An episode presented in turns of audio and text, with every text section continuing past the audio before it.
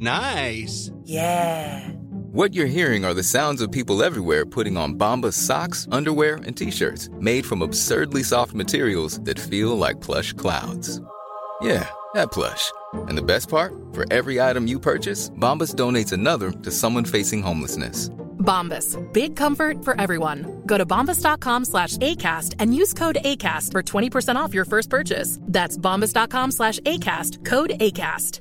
Quality sleep is essential. That's why the Sleep Number Smart Bed is designed for your ever-evolving sleep needs. Need a bed that's firmer or softer on either side? Helps you sleep at a comfortable temperature? Sleep Number Smart Beds let you individualize your comfort, so you sleep better together. J D. Power ranks Sleep Number number one in customer satisfaction with mattresses purchased in-store. And now, save forty percent on the Sleep Number Limited Edition Smart Bed for a limited time. For J D. Power twenty twenty-three award information, visit jdpower.com slash awards. Only at Sleep Number stores or sleep number dot com. Välkommen. Hallå, Björnevi, välkommen Cabaret. Känns lite som att jag gör en liten pastisch på det svenska tv-priset Kristallen. Eller? Verkligen, tack. Det ska vi prata mycket om. Vi, alltså, jag. jag är lite Petra Mede in spe. Ah, ja, ah. Det var svårt till och med för eh. henne att vara lysande på den där galan, måste jag säga. Med det här kaffe och eh. kafferepet som stod bakom. Hur kan du ge bort halva liksom ämnet nu, okay, innan okay. vi har ens dragit igång? Alltså det här är ju problemet med dig, Janne Söderlund. Du vill ju äta upp konfekten innan den ens har landat på bordet. Konfekt, Björnevi, konfekt. Ja, då håller vi lite mer på den.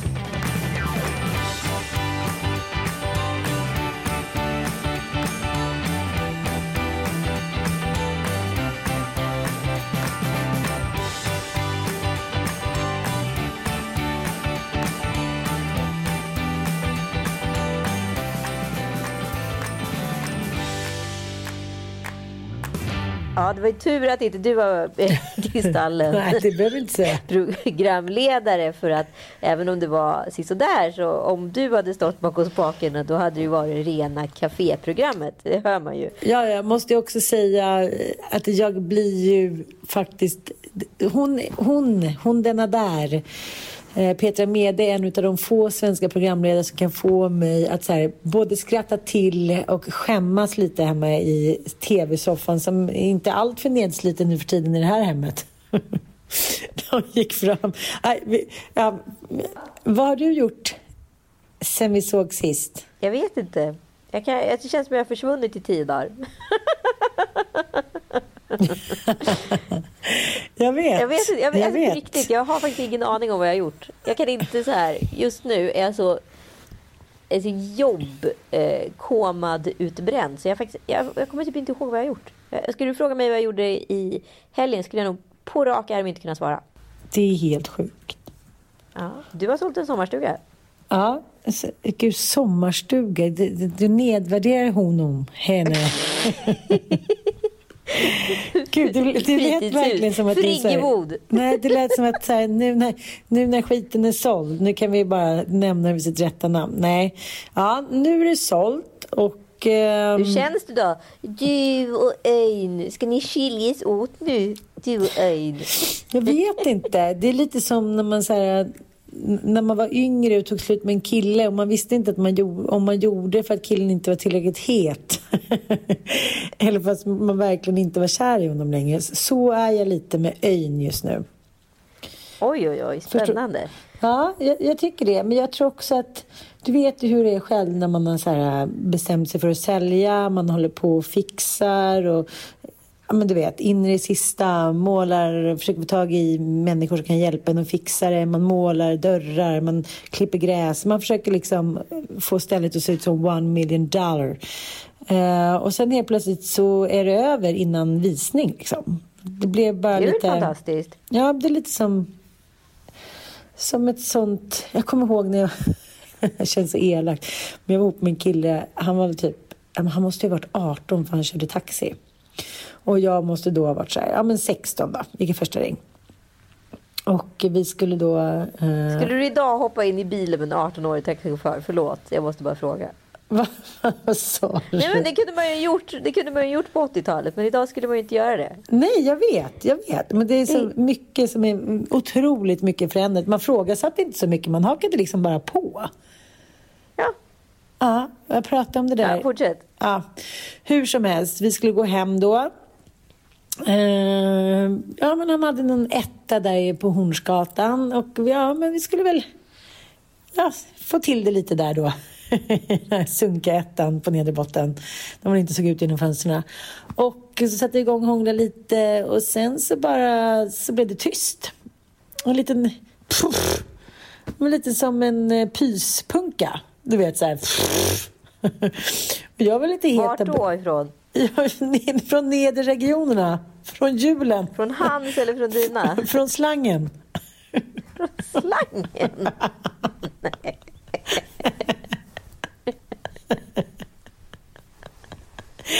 Stå upp nästa. Norra Brunn. Norra Brunn ringde och vi ville ha något att ta sig tillbaka.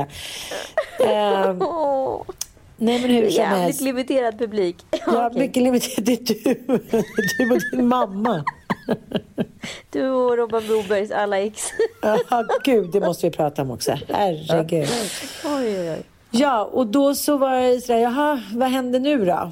Nej, men då var det klart liksom. I kudden. Det, han hann liksom inte... Det hans inte... Det blev ingenting av ett.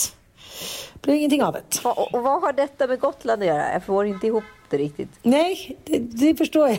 Du, du, du är inte inne i min hjärna.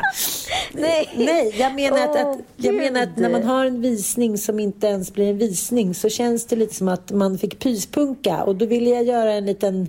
Tillbaka kakan, en lite ankedot om en jämförelse som jag verkligen skulle förstå. Okej, okay, ja, ja. Jo, nej, men jag fattar. Men mm. betyder det då att det var ett dåligt samlag, din visning, eller var det ett glatt samlag? Alltså det kan ju även ett kort samlag vara. Precis, för, för honom var det ju det. Och, eh, nej, men samtidigt så vet du själv när det blir budgivning och det, det är ju ganska nervpressande alltså. Och nu ska någon lägga, ska ingen lägga och det, det, det vet du ju själv, det är liksom ja, det, det kan göra skillnaden på mycket liksom, såklart vad man får för pris och sådär, men eh, det känns också som härligt att lämna med flaggan i topp och ja, vi får se vad som händer. Det känns inte som att det är någon bröska tycker jag. Nu får man vila lite i det här och eh, det var så roligt att det var en fembarnsfamilj som, som köpte huset med barn mellan tre och sjutton.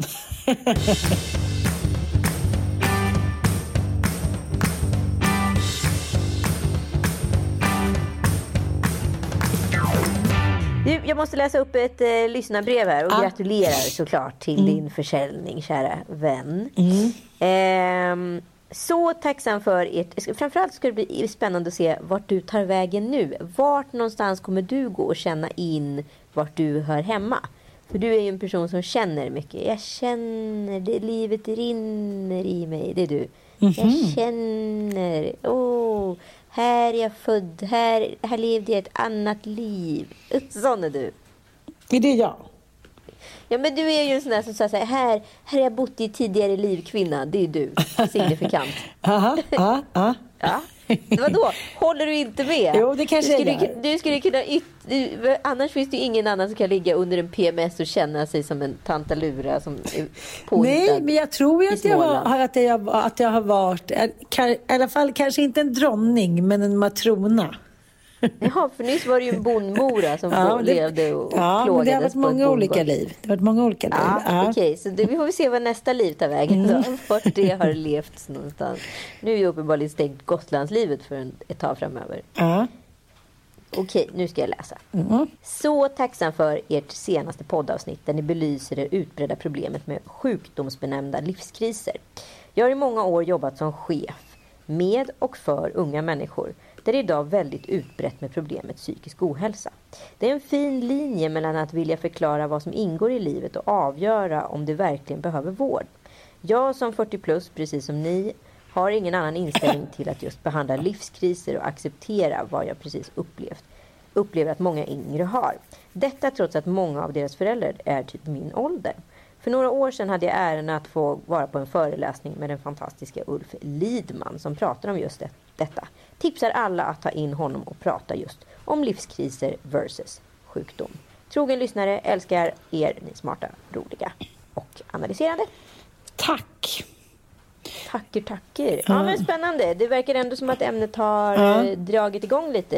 Det är ganska många D M på det här. Inte så många eh, kommentarer eh, med både liksom, eh, smekningar och späkningar, håller jag på att säga. Mm. Jag har fått också eh, några D M om att de tycker att det är bra när vi, eh, när vi går in lite i clinch. Som när jag anklagade dig för dubbelmoral i avsnittet.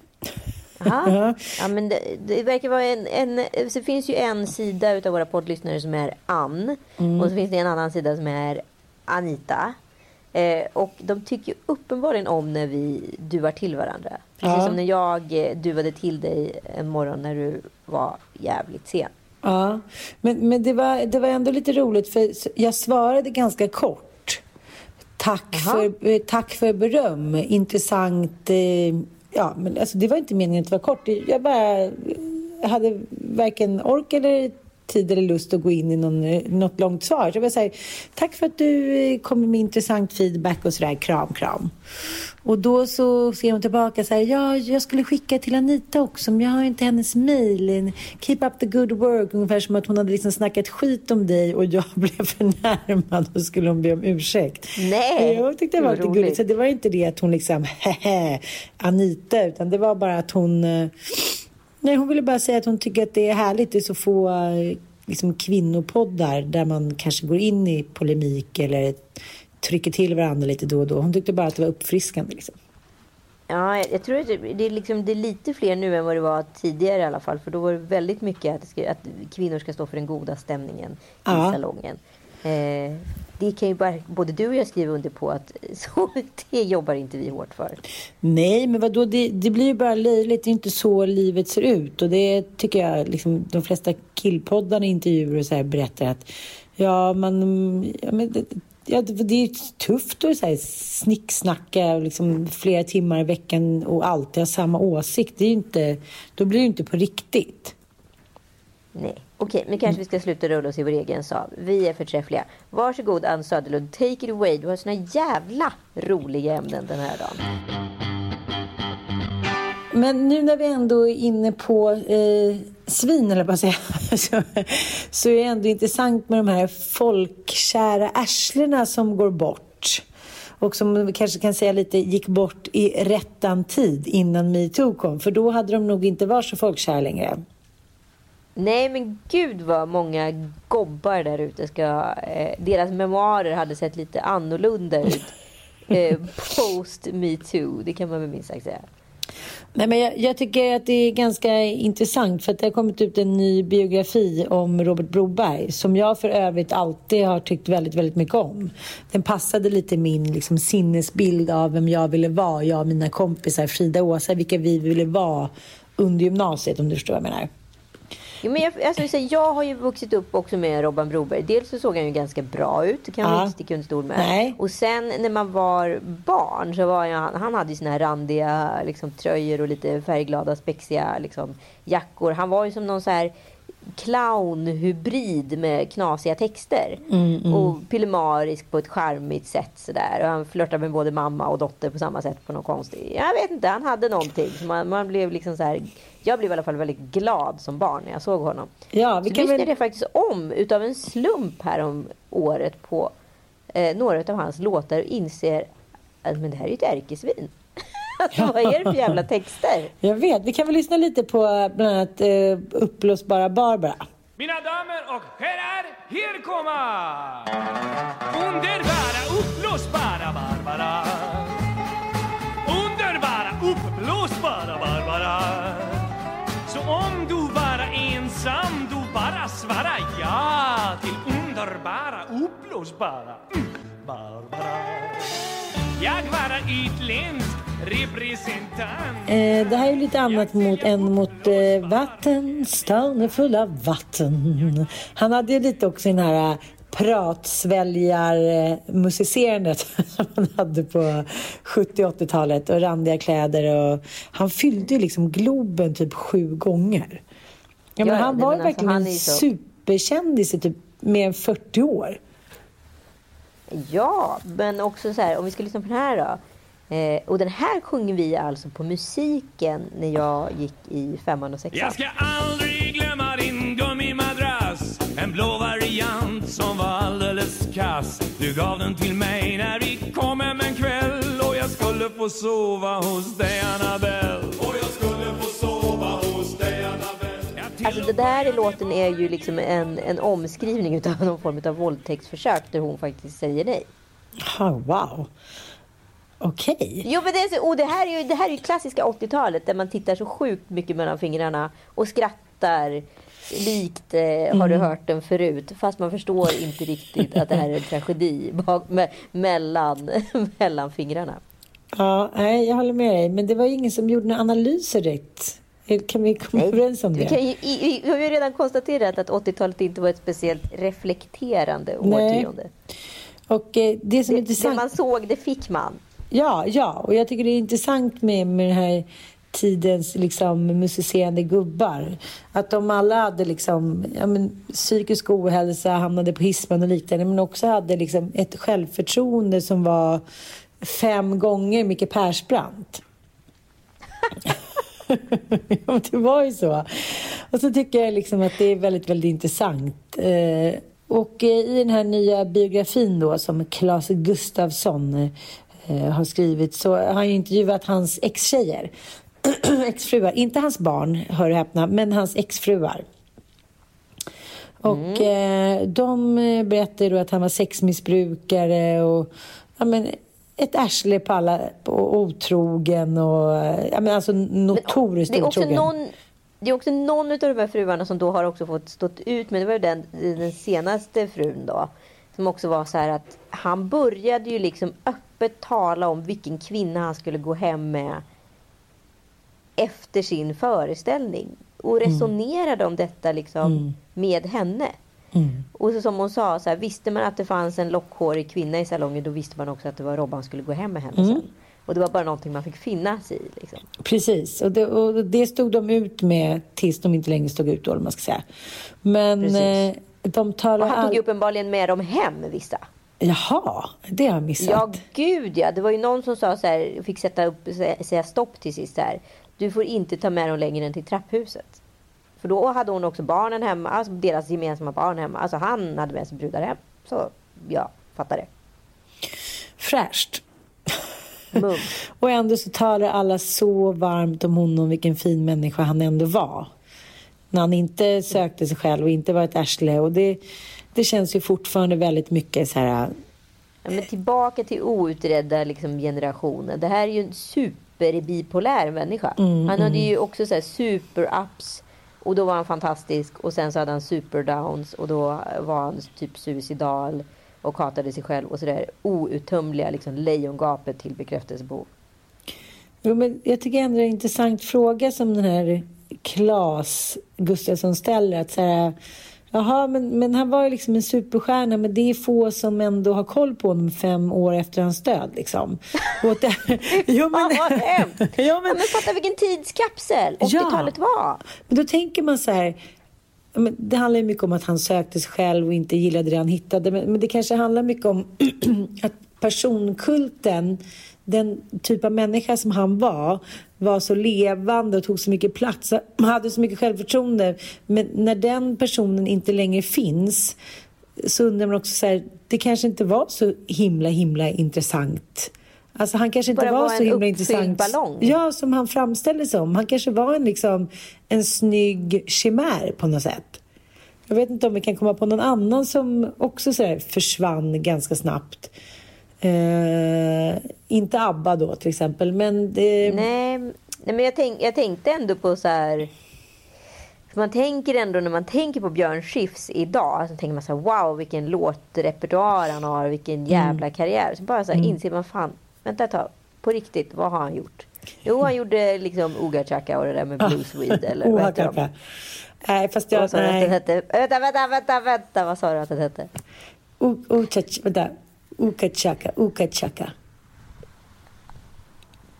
Ja, ungefär. Ja, bättre nej, där håller jag inte med. Björn Skifs, kom inte och snacka skit nej. om honom. Vänta nu, vänta nu. Vad Peter Lemark kan jag skriva under. Nej, nej, nej. Peter Lemark kan jag röra inte. Men däremot, alltså vänta ta. Björn Skifs, han har gjort, jag menar det där med Agnes. Men innan ja. Agnes-låten, vad har han gjort? Du vet ju att det är min eh, hemliga ja, fetisch. Det skiter jag i. Han ja, gjorde liksom det... låtarna till Strul och typ Drömkåken. Det var liksom otroliga liksom Bengt Palmers produktioner, åttiotalspastisch som inte går att lyssna på idag. Sen gjorde han ju också med Nöjesmaskinen och Nöjesmassaken. Han hade ju en lång karriär på åttiotalet när musikkarriären antingen gick dåligt eller att han var trött på det. Där han var programledare och också för Blåsningen et cetera. Då i Nöjesmaskinen så gjorde han den här låten. Nu Magnus ska du spela Vill du inte ha mina kyssar? Får du inte mina pengar?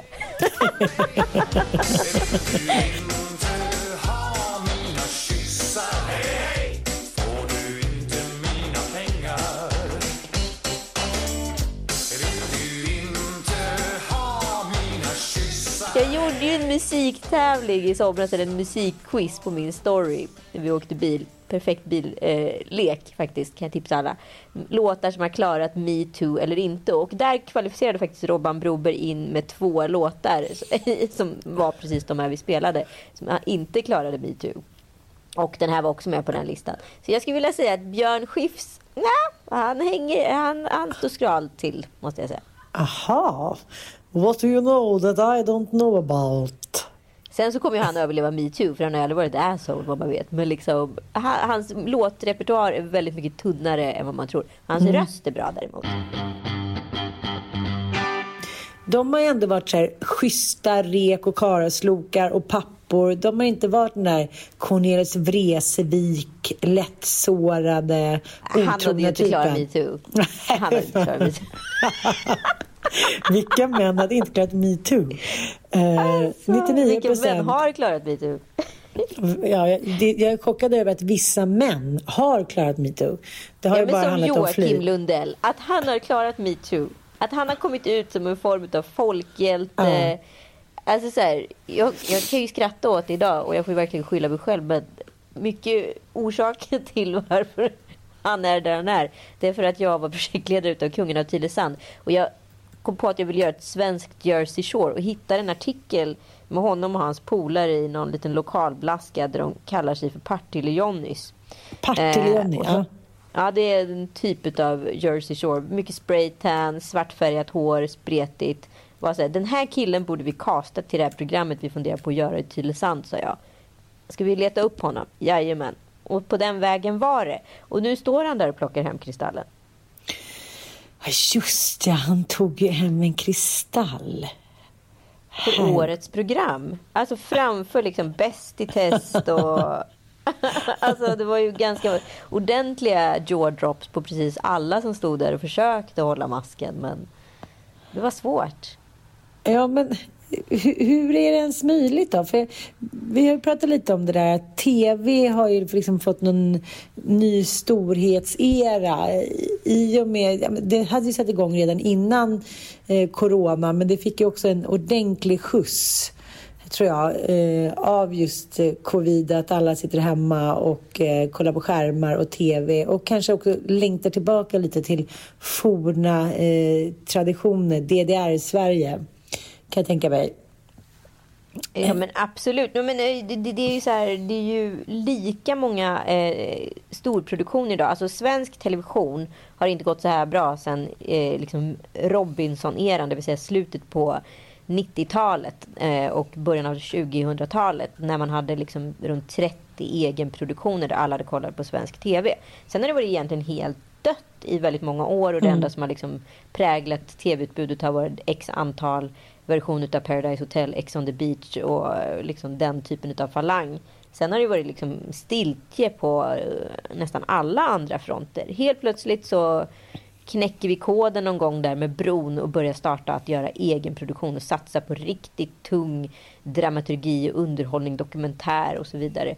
Och nu har vi ungefär lika många produktioner upp och snurrar. Så man tänker att så här, det här är ju rimligen T V:s nya guldålder. Mm. Men Kristallengalan har ju inte riktigt fångat upp där. Plus att det som parallellt har seglat upp med den traditionellt programmerade underhållning som man ser på T V fyra med typ René och David et cetera. Det är ju just de här eh, influencerstjärnorna då, som alla nästan har fått varsin eh, liksom Ja, var sitt eget program och kan då flytta över sina tittare till mm. playkanalerna på grund av att de har en stark fanbase. Och det här har ju varit ett lyckat koncept, och har man en stark fanbase som Joakim Lundell har, då är det inte så svårt att dopa en röstningsomgång likt ett ryskt presidentval för Nej. Att få alla sina fans att betala, en komma en miljoner fans att betala fem kronor för en röst. Mm. Och det är ju liksom tyvärr Josefin Bornebusch fans eh, ovilliga att göra. Nummer två så är ju inte de supersugna på att be sina fans om det heller. Eh, Nej, jag tror att det mer handlar om det, vet du det? Att, att, det är väl klart ja, att det gör. Att det är liksom... Men då kan du inte heller förvänta dig att få ett, ett korrekt resultat, mm. eller? Nej. Är det ett korrekt resultat? Ja, men det är ju ett korrekt resultat. På ett sätt är ju det, eftersom det är följarna och tittarna som har röstat. Jo, men om du kan liksom... Men det är ju inte för det, det bästa programmet. Det, det kan man väl ingen... Nej. Nej. Men problemet är ju här att här skulle man ju hitta ett medianvärde. Om man mm. nu skulle slå ihop liksom, eh, Joakim Lundells fans med alla David Sundins fans et cetera och så vidare. Och så ser man, okej, okay, det är tre miljoner människor i, den här, eh, i det här paketet. Alla de rösterna fördelas enligt någon form av procentsats, most likely, på vem som skulle rösta på vad. Där någonstans får man ju ut någon form av median eller relevans i det här. Mm. Kanske skulle det här röstningen behöva fungera lite som eh, Melodifestivalen-omröstningen. Att de som röstar via telefon, de får x antal scores. Och de som är, röstar via juryn, det blir x antal scores. Och så summeras de här ihop. För som det är nu så är det ju liksom en riktigt ryskt val mm. på Kristallengalan. Mm. Sen så säger Belarus det någonting om som, samtiden. Framstår som renhårigt. Belarus. Ja. Ja, men alltså det här är en supersvår fråga, eller hur? Ja, jag håller med dig. Men jag har ju suttit med i juryn någon gång och jag vet inte, det känns inte super... Hur kan du ha suttit med i juryn? Du har ju för fan inte ett enda T V-program. Nej, det är det jag menar. Så det... jag säger det, Belarus. I år var det ju såklart extra svårt. Den enda som i huvud kunde gjort det där med, med någon form av heder i behåll var ju Petra Mede. Stå som ett litet kaféprogram, få, få komma in två och två, fyra och fyra. Ja, det var ju inte lätt, men hon är ju vass. Alltså. Jag vet inte, det är någonting med henne. Hon är liksom... Hon är så osvensk, hon är så snabb. Och sen den där rösten avmätta som klipper också. Så när hon gick fram till Peter Magnusson. Ja. Ah. Ah. Nej, men du vet, han klarar inte av någon form ens av minikini-kritik. Eller ens liksom, han klarar inte ens av ett skämt mot, gentemot sin persona. Sen, sen måste jag faktiskt säga stort hyll till Edvard Oslén för det här fruktansvärt ah. roliga eh, V B som det kallas för, ett inslag med Robert Gustafsson som då imiterar Anders Tegnell. Eh, speciellt eh, måste jag säga passagen eh, från Så mycket bättre. Kära Anders, den presskonferensen som jag fastnade lite extra för, eh, det är nummer etthundrafyrtioåtta. Men gud, ska du göra det? Ja. God dag, vi börjar som vanligt med en snabb översikt. Där vi ser en besökning av total... Ja, sensationellt roligt. Och då kanske inte jag är Roberts största fan. Eh, som när han gör den här speedåkar-Tony.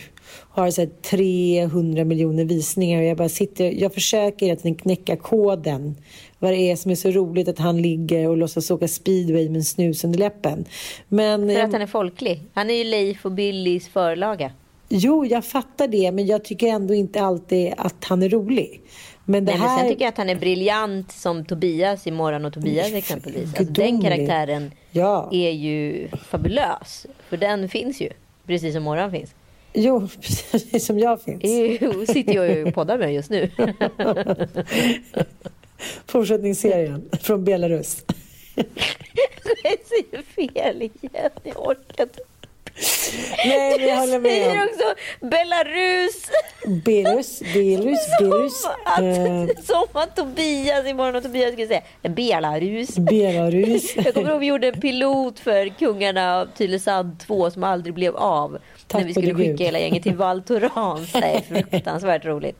Och då fick vi Joakim Lundell att spela in en liten videohälsning. Och så sa vi så här, och så sa vi så här, tänkte vi, nu ska vi inte säga hur man uttalar Val Thorens, utan nu låter vi honom bara tolka texten. Det var ett väldigt klokt beslut, för helt plötsligt kom så här: kungarna är tillbaka, vi ses i Val Thorens. Det är en det rolig serie. Belarus, eller hur? Den, ja, den vill man ju Tobias se. Imorgon i Val Thorens. Ja, det vill man faktiskt se. Eller ska vi åka till Belarus? Ja, men är det spiket i kistan för Kristallen eller inte? Det är ju det vi undrar. Men det undrar man ju varje år. Det har väl aldrig varit någon riktig spik på någon av kristallerna. Smånubb. Jag kommer ihåg när jag själv var programledare med Rickard Olsson. Direktsändning. Nej, det var det. Med det, det mest galna löshåret i svensk tv-historia. Det var Gud, liksom... den här bilden måste jag leta upp. Men Charlotte Perrelli slängde i väggen i någon liten guldgalablåsa. Så var jag nominerad också, så det blev lite som Fawlty Towers. Jag sprang upp och ner då. Ner och satte mig, blev filmad för Söderby. Åh, oh, herregud. Ja, det, eh, men, ja, det är kul att, det är kul att tänka tillbaka. Kvinnan som försvann. Kvinnan mm. som försvann. Ann mm. Söderlund. Vad hände? Mm. Vad hände med din tv-karriär? Jag vet inte. Jag tänkte att jag skulle ta tag i den igen faktiskt. Eh, är det så? Ja, det har blivit... Alltså, det, shit, vad vi, det har varit mycket podd senaste åren. Ja, men alltså, jag tänker mig så här, tröttnar man inte på tv-medier? Nej, inte du. Du är perfekt för tv i och för sig. Ja, det är det jag också tänker. Så jag måste... Jo, men det gör man ju som allting. Det vet du. När man liksom suttit och randat artiklar i några år så håller man på att kräkas på det. När man gjort mycket tv så kräks man på det. Det är bara så... Alltså, att vara en Gry Forssell-programledare, det har ju liksom aldrig varit attraktivt, tycker jag. Uh, Nej, alltså det är kanske inte alla som har den möjligheten heller, som nej, inte bara säga så här. Absolut så, inte. Men, nej, men jag, jag, har, jag är själv en oerhört rastlös person, så jag förstår precis vad du menar. Men eh, någonting som jag tycker är väldigt spännande, det är ju då människor som försvinner och mm. sen kommer tillbaka, som iscensätter sitt försvinnande. Och då är det bland annat Olivia Newtons exman. Jag tycker Olivia Newton-John, ja, alltså Grease, Olivia Grease. Sandy. Ja. Eh, hennes då eh, pojkvän Patrick McDermott, som var en eh, korean-amerikansk filmare eller kameraman. Han försvann ju då tjugohundrafem.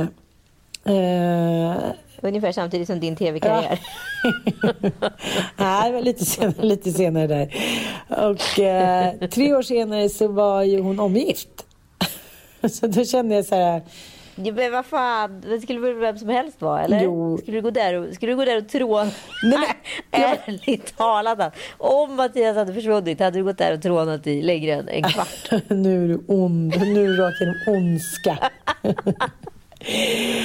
Ja, det kanske var ledsen i tre dygn. Ja, men, ja, men okej, det kanske är sant. Jag kanske är hård, men det är ändå, man skulle ändå gå och tänka på det. Olivia Newton-John säger då under ett australiensiskt tv-program för några år sedan att ja, frågan, jag har ju tänkt på honom, Patrick McDermotts öde har ju dykt upp i mitt huvud lite då och då, bla bla bla. Men jag bara tänker hur man själv skulle reagera. Tänk dig själv om du eh, helt plötsligt imorgon fick en rapport om att Joel hade försvunnit under en mystisk fiske, fisketur i Enköping typ. Va, vad skulle du tro då? Tror du att du skulle känna som den människor känner det är?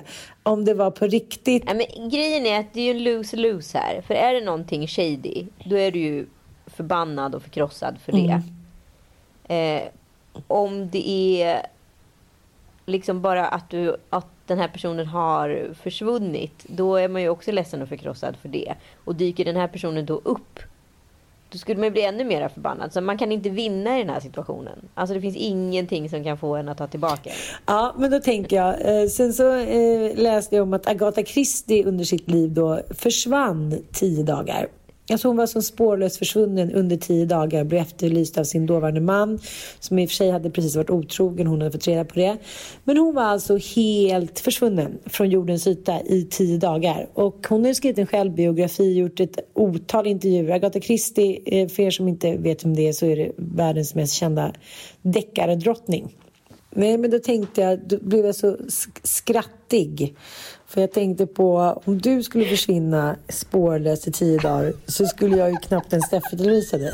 Alltså om inte vi har en podd, det är inte, det är, och du har ju aldrig en telefon eller? Så, så jag menar, det här är oddsen. Oddsen för nej, men det är inte så att du skulle, jag skulle ju inte efterlysa dig på Missing People samma dag. Det skulle jag inte göra. Det skulle, grundläggande så skulle du förutsätta att jag, att jag är sur för någonting. Ja. Och det har inte svarat på tre liksom kall. Ja. Då skulle du vara sur tillbaka, ja, och du var sex ja. dagar. Och sen skulle du vara tillbaka. Nu är vi uppe i nio dagar. Nu är vi uppe i ja, nio sen tionde dagar skulle jag bli och lite sen orolig. Så kanske tionde dagar, då skulle du typ så här. Det är man Joel. Vad håller du på mm. med? Och sen skulle du kanske ringa Joel. Ja, tio fortfarande dagar. Lite sur du, och aggressiv. Ja. Ja. Då tänkte jag på vad jag skulle ha tänkt att du hade varit de där tio dagarna. Om du aldrig skulle kommentera det när du kom tillbaka. Ja, vad hade jag gjort då? Att jag tänker att du hade så här, varit på någon fest med massa yngre människor. Ja, men lite så här sköna, roliga, coola människor som är så gränslösa som du var när du också var runt tjugo plus. Och sen hade du hade det varit någon rikis där som hade någon, ja men ni hade liksom gjort på någon eller andra och druckit skumpa och ja men ja men det kört på liksom. Och sen var det någon som hade haft oj, någon oj. Eh, jag tänker mycket Epstein-feeling. Jag hade haft någon eh, helikopter som hade tagit dig någonstans. Och sen hade du blivit liksom ja, men full och slocknat och vaknat upp dagen efter. Och sen så hade det varit lite pinsamt. Så hade det blivit lite, kanske lite kär någon hit och dit. Du hade bara liksom kört på i typ åtta nio dagar. Och sen hade du fått sån otrolig ångest. För du tänkte så här, shit jag är Joel och Lille Lördag och barnen. Och så hade du liksom tagit det hem och smugit in och så här, förlåt. Alltså du känner liksom inte mig. Jag blir liksom extremt provocerad. Ja, men vad hade du gjort då? Vad hade du gjort i tio dagar utan att höra av dig om du inte hade festat? Hade du suttit och jobbat på eller jobbmöte eller? På en liten ö i Skopje. Alltså, ne- Alt- alternativ ett, alltid. Garanterat jobbat. Suttit och så här, låst in mig någonstans och jobbat. Och så här... Typ, eller varit på någon sån här kurs för att så här, Joel har sagt du har blivit för mobilberoende. Du måste lära dig att stänga av. Det är alternativ två. Uh-huh. Ja, men typ. Eller så hade jag varit så här, jag kan inte prata med Ann. För säger jag det här till Ann och jag har jobbat med något hemligt projekt, då, då är allt över. Typ en sån typ av strategi. Men det, det här är ju roligt för det är alltid du som läcker, inte jag. Så den kan du inte oh, riktigt... Men vänta nu lite lilla gumman innan du pratar för länge här. Då skulle jag tänka att du var på så här bara vara-läger med teknik, teknikfritt samhälle i tio dagar. Ja men typ. Ann Söderlund tio dagar. Mm. God morgon. Till och med så vet jag direkt att du hade åkt till Spanien. Jag hade varit i Spanien. Spanien. Andalusien någonstans. Ja men jag hade varit i Spanien känner jag på mig. Det är någonting Andalusia. Med spanjorer och dig som, som känns som det rimmar. Taxichaufför i Spanien. Fisk, fiskesnubbar. Du och jag klarar av att vara på, på tyst terapi på bara vara. Hur länge skulle du på riktigt klara av det? Menar du tillsammans eller separat? Nej, tillsammans. Tillsammans en minut. På varsitt håll en timme. På varsitt håll en timme. Jag fattar inte folk som gör sådär frivilligt. Det är faktiskt sensationellt tycker jag. Men alltså jag tänker att det är ju tortyr i sig. Ja, ja. Nej, jag, jag, jag skulle också vara så himla rädd för vad jag mötte. Och jag tänker också på den gamla klassiska filmen, vad heter den? Eat, Pray, Love. Där hela boken ja. Går ut på att hon ska vara på någon så här tyst läger, vill jag på att säga. Men, eh, men tyst.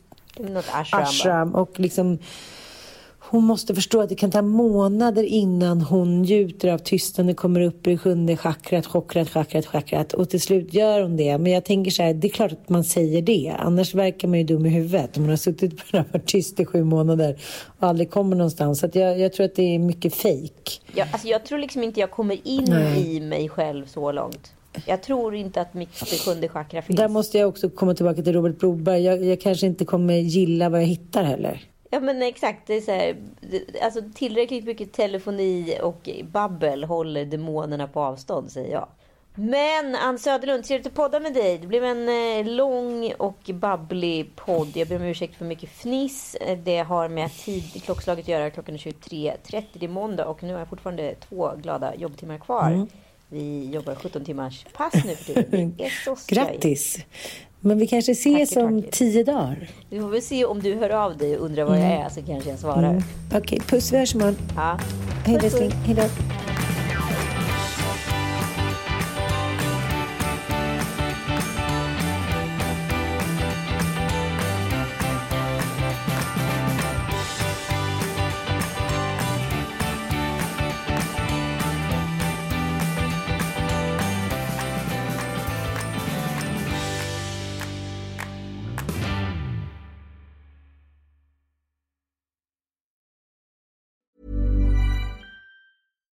Here's a cool fact.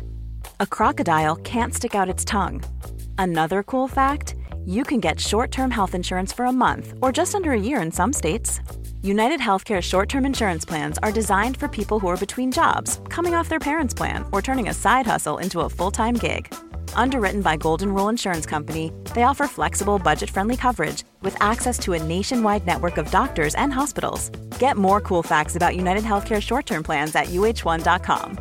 Imagine the softest sheets you've ever felt. Now imagine them getting even softer over time. That's what you'll feel with Bowl and Branch's organic cotton sheets. In a recent customer survey, ninety-six percent replied that Bowl and Branch sheets get softer with every wash. Start getting your best night's sleep in these sheets that get softer and softer for years to come. Try their sheets with a thirty night guarantee. Plus, get fifteen percent off your first order at bowl and branch dot com. Code BUTTERY. Exclusions apply. See site for details.